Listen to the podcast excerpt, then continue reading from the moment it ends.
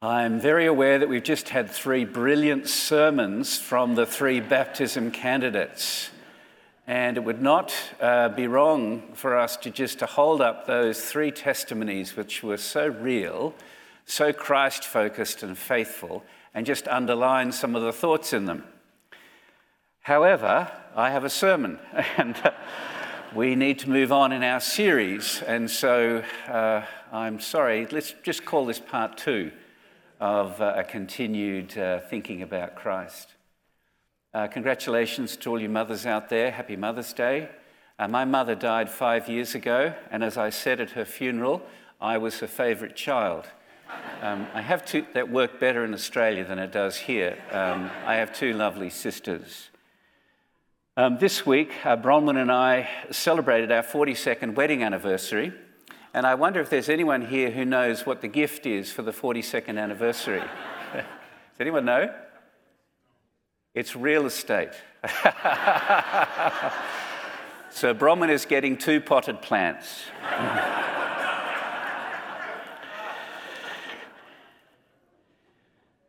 Let's turn to Philippians. If you take open your Bibles, Philippians 1 27 to 2 4. um, as you're finding that um, I've mentioned before the name Lesslie Newbigin, an Anglican missionary and bishop. He and his wife served in India uh, for more than 42 years. Uh, finally, he became the Bishop of Madras. And when he retired, they never went back to the UK, but when he retired in 1972, he and his wife hitchhiked all the way from the east coast of India across Pakistan, Afghanistan, Persia, Syria, as it was then, Turkey, and up through Europe. And when he returned to the UK, he was shocked because the culture in the UK had shifted from a broadly Christian culture to a clearly post Christian culture, not too different than the Hindu pluralist culture that he'd worked in for over 40 years. And in his view, and I agree with him, that the Western culture is not a secular culture, it's uh, with no gods, it's more neo pagan with false gods. But the church had continued to act as though nothing had changed. And he began a very busy retirement in which he wrote over 20 books. I commend it to all of you who are retired. Um, and he began calling on the church to have a renewed missionary encounter with the culture. And he said, in the modern Western post Christian culture, the only real access people around us have to the gospel is through the quality of life lived out in congregations. In other words, the key to mission, according to Newbigin, and I quote, is the congregation of men and women who believe the gospel and live by it. Now, as far as I can tell, and I haven't read every of his books, but he never taught on the book of Philippians, which is a pity, really, because the first half of Philippians makes this point better and simpler and under the power of the Holy Spirit. Not saying his books are not worth reading, they are. But what the apostle does in the first half of Philippians is he shows how the gospel of Christ creates a particular kind of community and the key to the progress and protection of the gospel in the pagan city of Philippi and in our city of uh, Vancouver is the quality of life in the Christian community. Thank you. That's a response from someone who's baptized. Paul says it's the reality of love in the mutual relationships it's our engagement in the unity with each other and striving side by side for the faith of the gospel that is the key. In other words, the biggest barrier to the advance and defense of the gospel from Philippians, which I want to show you, is not suffering, it's not persecution, it's not neo paganism or secularism or the hostility of the surrounding culture.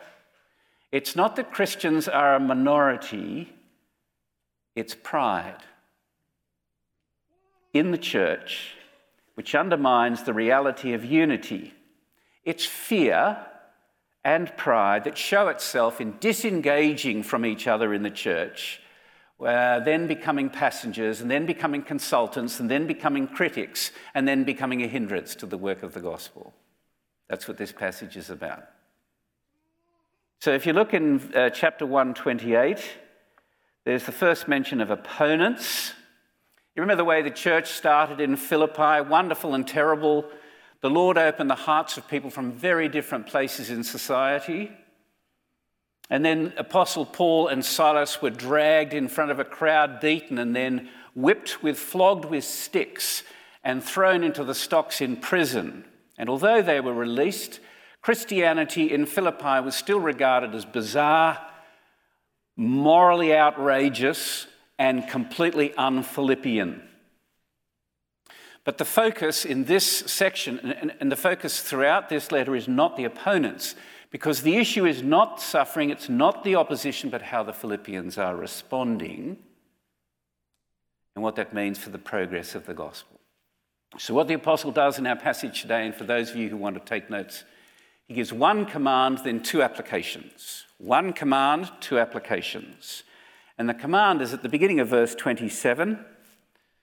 The first words, only let your manner of life be worthy of the gospel of Christ. Uh, it's a wonderful thing, isn't it, when a preacher stops and he says, Look, look, what I'm really trying to say is this. You know, if you don't remember anything else that I'm saying, just remember this one. What I'm trying to get across is this. And that's what Paul does here in 127. Only, the only is huge. This is the most important command in all of the whole of the book of Philippians. It's like those games you play. You remember, um, you might have played this game where you imagine your house burning down. You, go, you have to go in and get three things and then just one thing. One thing you can save from your house. What will it be? And it's usually the photo albums, right? Here is the one thing the apostle wants to get across to the Philippians. He says, Only let your manner of life be worthy of the gospel of Christ. And if you look at the text, there's a little footnote in ESV in the Greek text. It says, Only behave as citizens worthy of the gospel of Christ, which is quite brilliant, isn't it? He doesn't say, I just remember 10 rules or eight highly effective habits of growing Christians. He says there's one all embracing, dynamic, and positive thing in everything that you do. Live as citizens worthy of the gospel of Christ. Because Christianity isn't something you add on top of your other priorities. Christianity is having a different home. We're citizens of a different place, different passport, different compass, different loves, different hopes. Not ruled by the outlook and values of those around us. And since we belong to another place and another of order of things, we see this life in a way that's different. We have a security and a liberty, knowing our true home is elsewhere, to dive deep into the life here and to wring out of this life all the juice there is in living here while being fully engaged with our city here and fully belonging to another city. It's a great picture. And the Philippians knew exactly what he was talking about because the city of Philippi was the first city in the empire to be given colonial status. Now, what that meant is it's a little piece of Rome.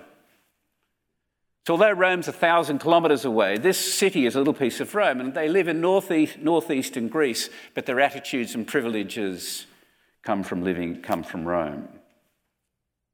Notice, please, in verse 27, he does not say, live as citizens worthy of the kingdom. He doesn't say, live as citizens worthy of Christ. Don't live as citizens worthy of heaven, which I find quite strange he says, Live as citizens worthy of the gospel of Christ. The truths of the coming and the life and the death and the resurrection and the coming again of the Lord Jesus Christ, he says, they're not just historical facts. It is through these things that God releases the dynamic power of salvation in this world and in our lives to change us and to make us behave and have different motives differently.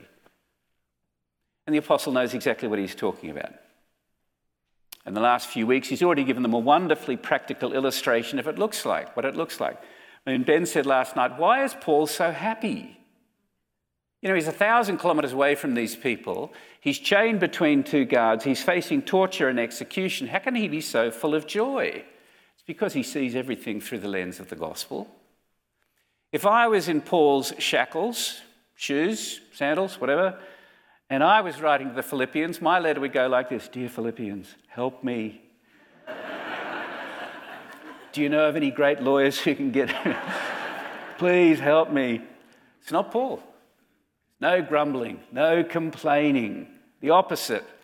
He says in verse 12, we already covered this, that what's happening to me is serve to advance the gospel because not only do I have a captive audience once every uh, Roman guard shift, but the other brothers and sisters around me in Rome have become more brave in witness. He's not thinking about himself, he's thinking about how the daily, ordinary circumstances of his life serve the gospel.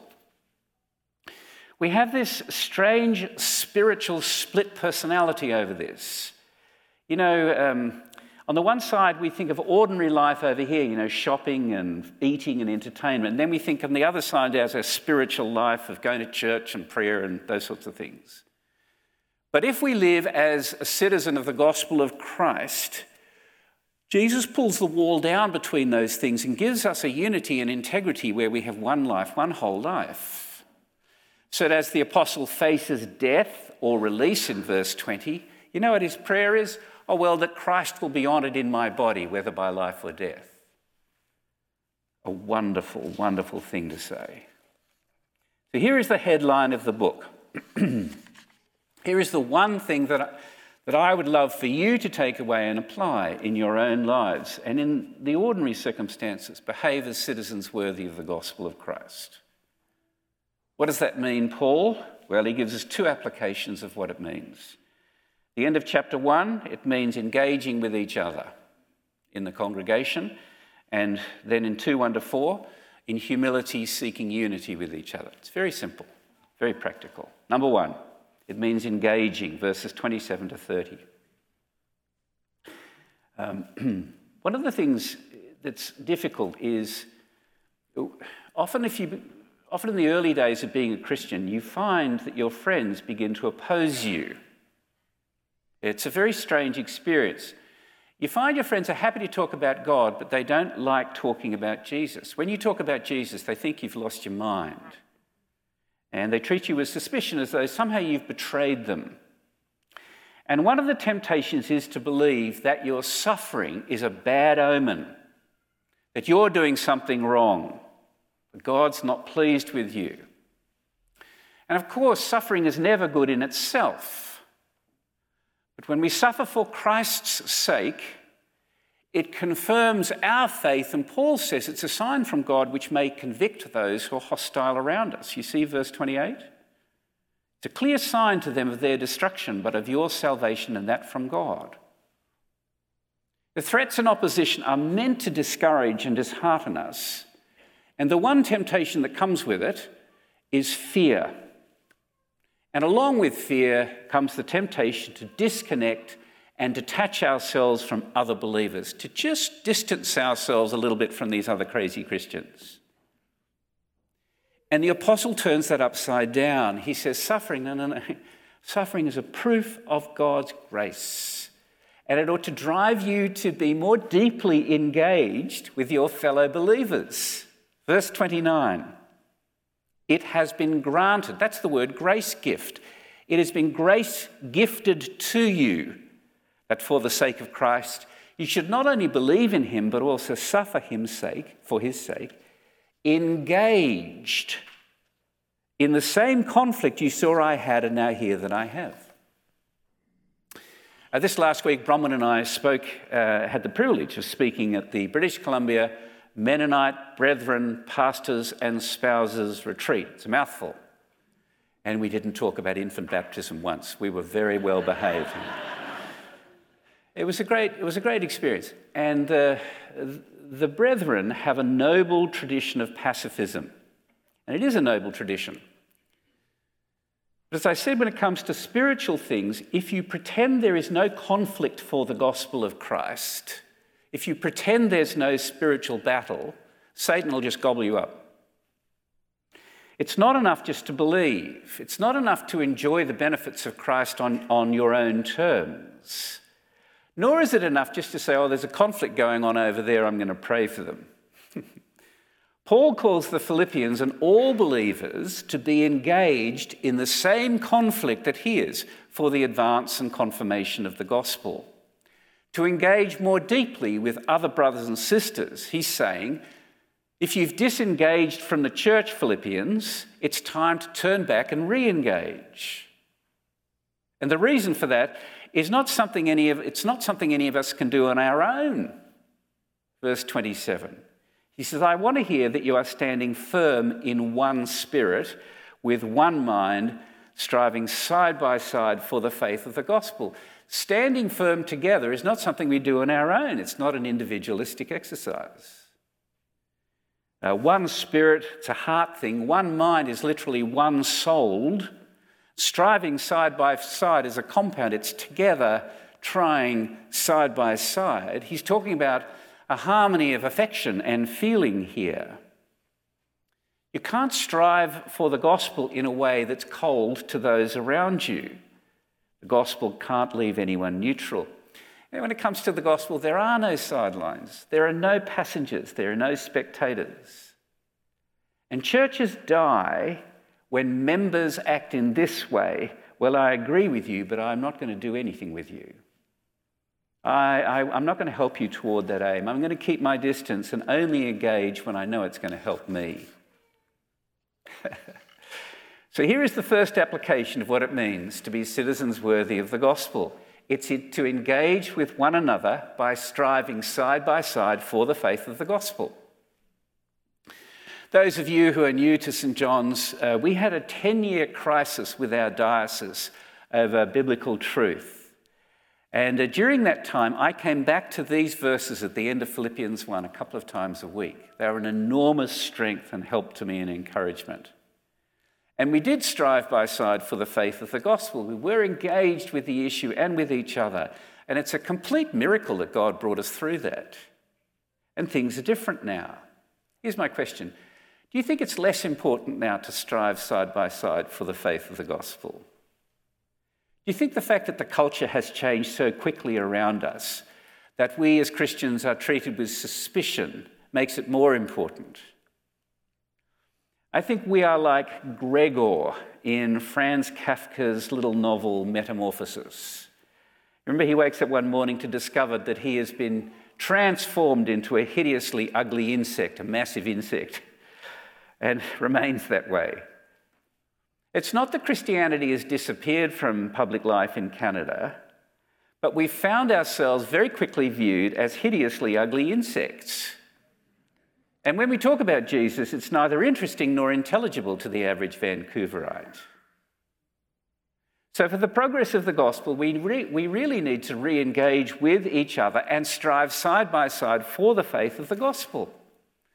And I know COVID meant we had to disengage with everyone on everything, but it's time to re engage together again, to look outward, step up to help others.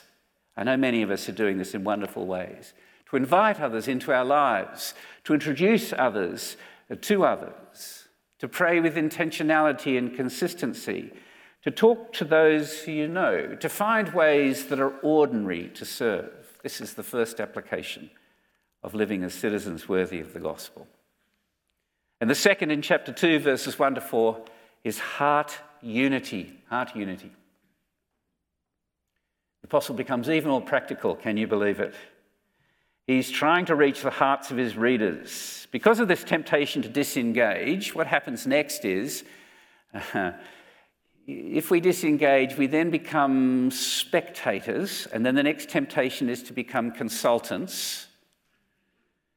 And then the next temptation is to become critics, disengaged, standoffish, looking down on others, mm, holding on to bitternesses. Why haven't they done what I think is right? And then you build your own fellowship around your own needs. Well, the apostle will have none of that. And he gives this heartbreaking encouragement and appeal in chapter 2, verse 1. He says, is there any encouragement in Christ? Is there anything to stir your heart in Christ? Any comfort in love? Any power of the love of the Father in you? Any participation? Is there any reality to the experience of the fellowship of the Holy Spirit? Any affection and sympathy, any, tender compassion toward each other in the congregation? Then he says, here's the command, verse 2 complete my joy by being of the same mind, having the same love, and being in full accord and of one mind. Here is Paul the pastor, and he says, I want you to make me happy because it is the job of the congregation to make the pastor happy.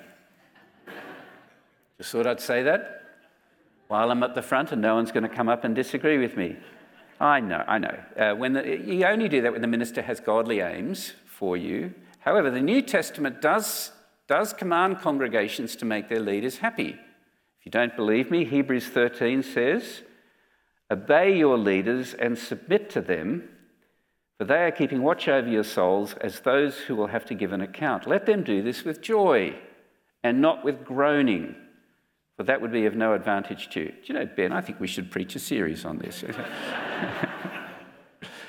I'm going off topic. Um, what Paul's doing here is he's saying all the experience of the love of the Father and the fellowship of the Spirit and the joy of Christ are meant to translate into a same souledness, same love same mind, where I don't put my ideas or my plans above yours or you above mine, but we seek the good of the whole body.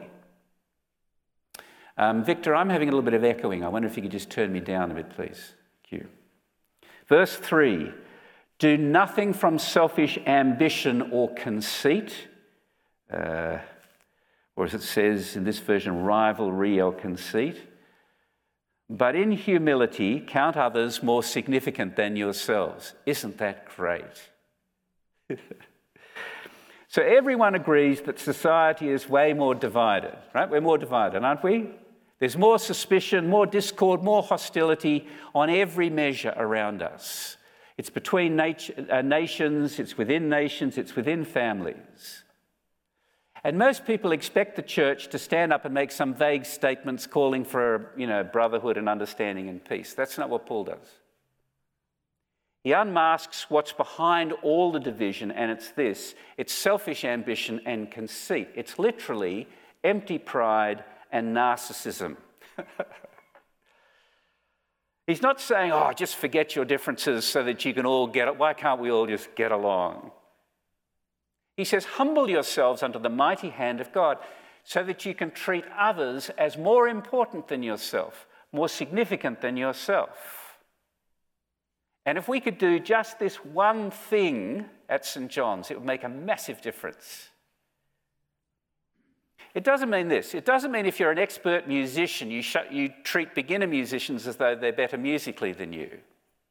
But it does mean treating that person as a more significant person. Because the true obstacle to unity is not different levels of expertise, it's just pride. Our unity is not challenged by having different opinions on things, or different backgrounds, or different politics, or even different views of COVID. What is a challenge to our unity is pride. Let each of you look not only to his own interests, but also to the interests of others. Paul's not saying you shouldn't look after your own interests. Of course we should. But in Christ, that's not all we do. We have to take into account the interests of others. Are you doing that? This is very different than coming to church to see a couple of your good friends and ignoring everyone else. It means taking steps to put yourself at the disposal of others in the church. You see, what would it look like here in 2022 if we were doing this? Imagine we took what the apostles said to heart. And imagine a stranger came into our church and was with us for six months and wrote down their impressions. What would they say? They would say something like this You know, those Christians at St. John's, they treat each other with more significance than this themselves, and they do it with humility. Not just one or two of them, but all of them. It's like they have the same mind and the same love and unity of heart and soul. They're willing to do what's best for others.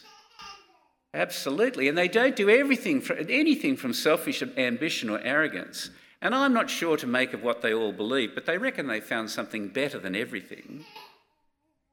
And the amazing thing is, they treated me as more significant than themselves. And when they talked about their differences politically or in COVID, although they disagree and have different views, because they've got a greater love for Christ and see Him as more precious than anything else, they still treat each other with great kindness and understanding. It's like that church is the only place in our culture where everyone has put down their weapons of war and found something more important than being right. They've created a place where their unity is more fundamental and beautiful because it's so, it's so quiet, not loud, not pointing at itself, but pointing past them to something else. It's like their unity with each other is supernatural. Wouldn't that be great?